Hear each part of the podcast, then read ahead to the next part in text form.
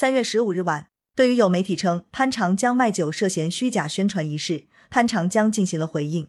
他说自己不知道这个在外面卖多少钱只知道供应商给的就是这个价钱。我这个人很真实很实在你给我多少在我直播间就卖多少我没做过半点虚假的宣传。不过短视频里没有他是否和茅台董事长喝酒把对方喝醉的内容。感谢收听羊城晚报广东头条更多新闻资讯请关注羊城派。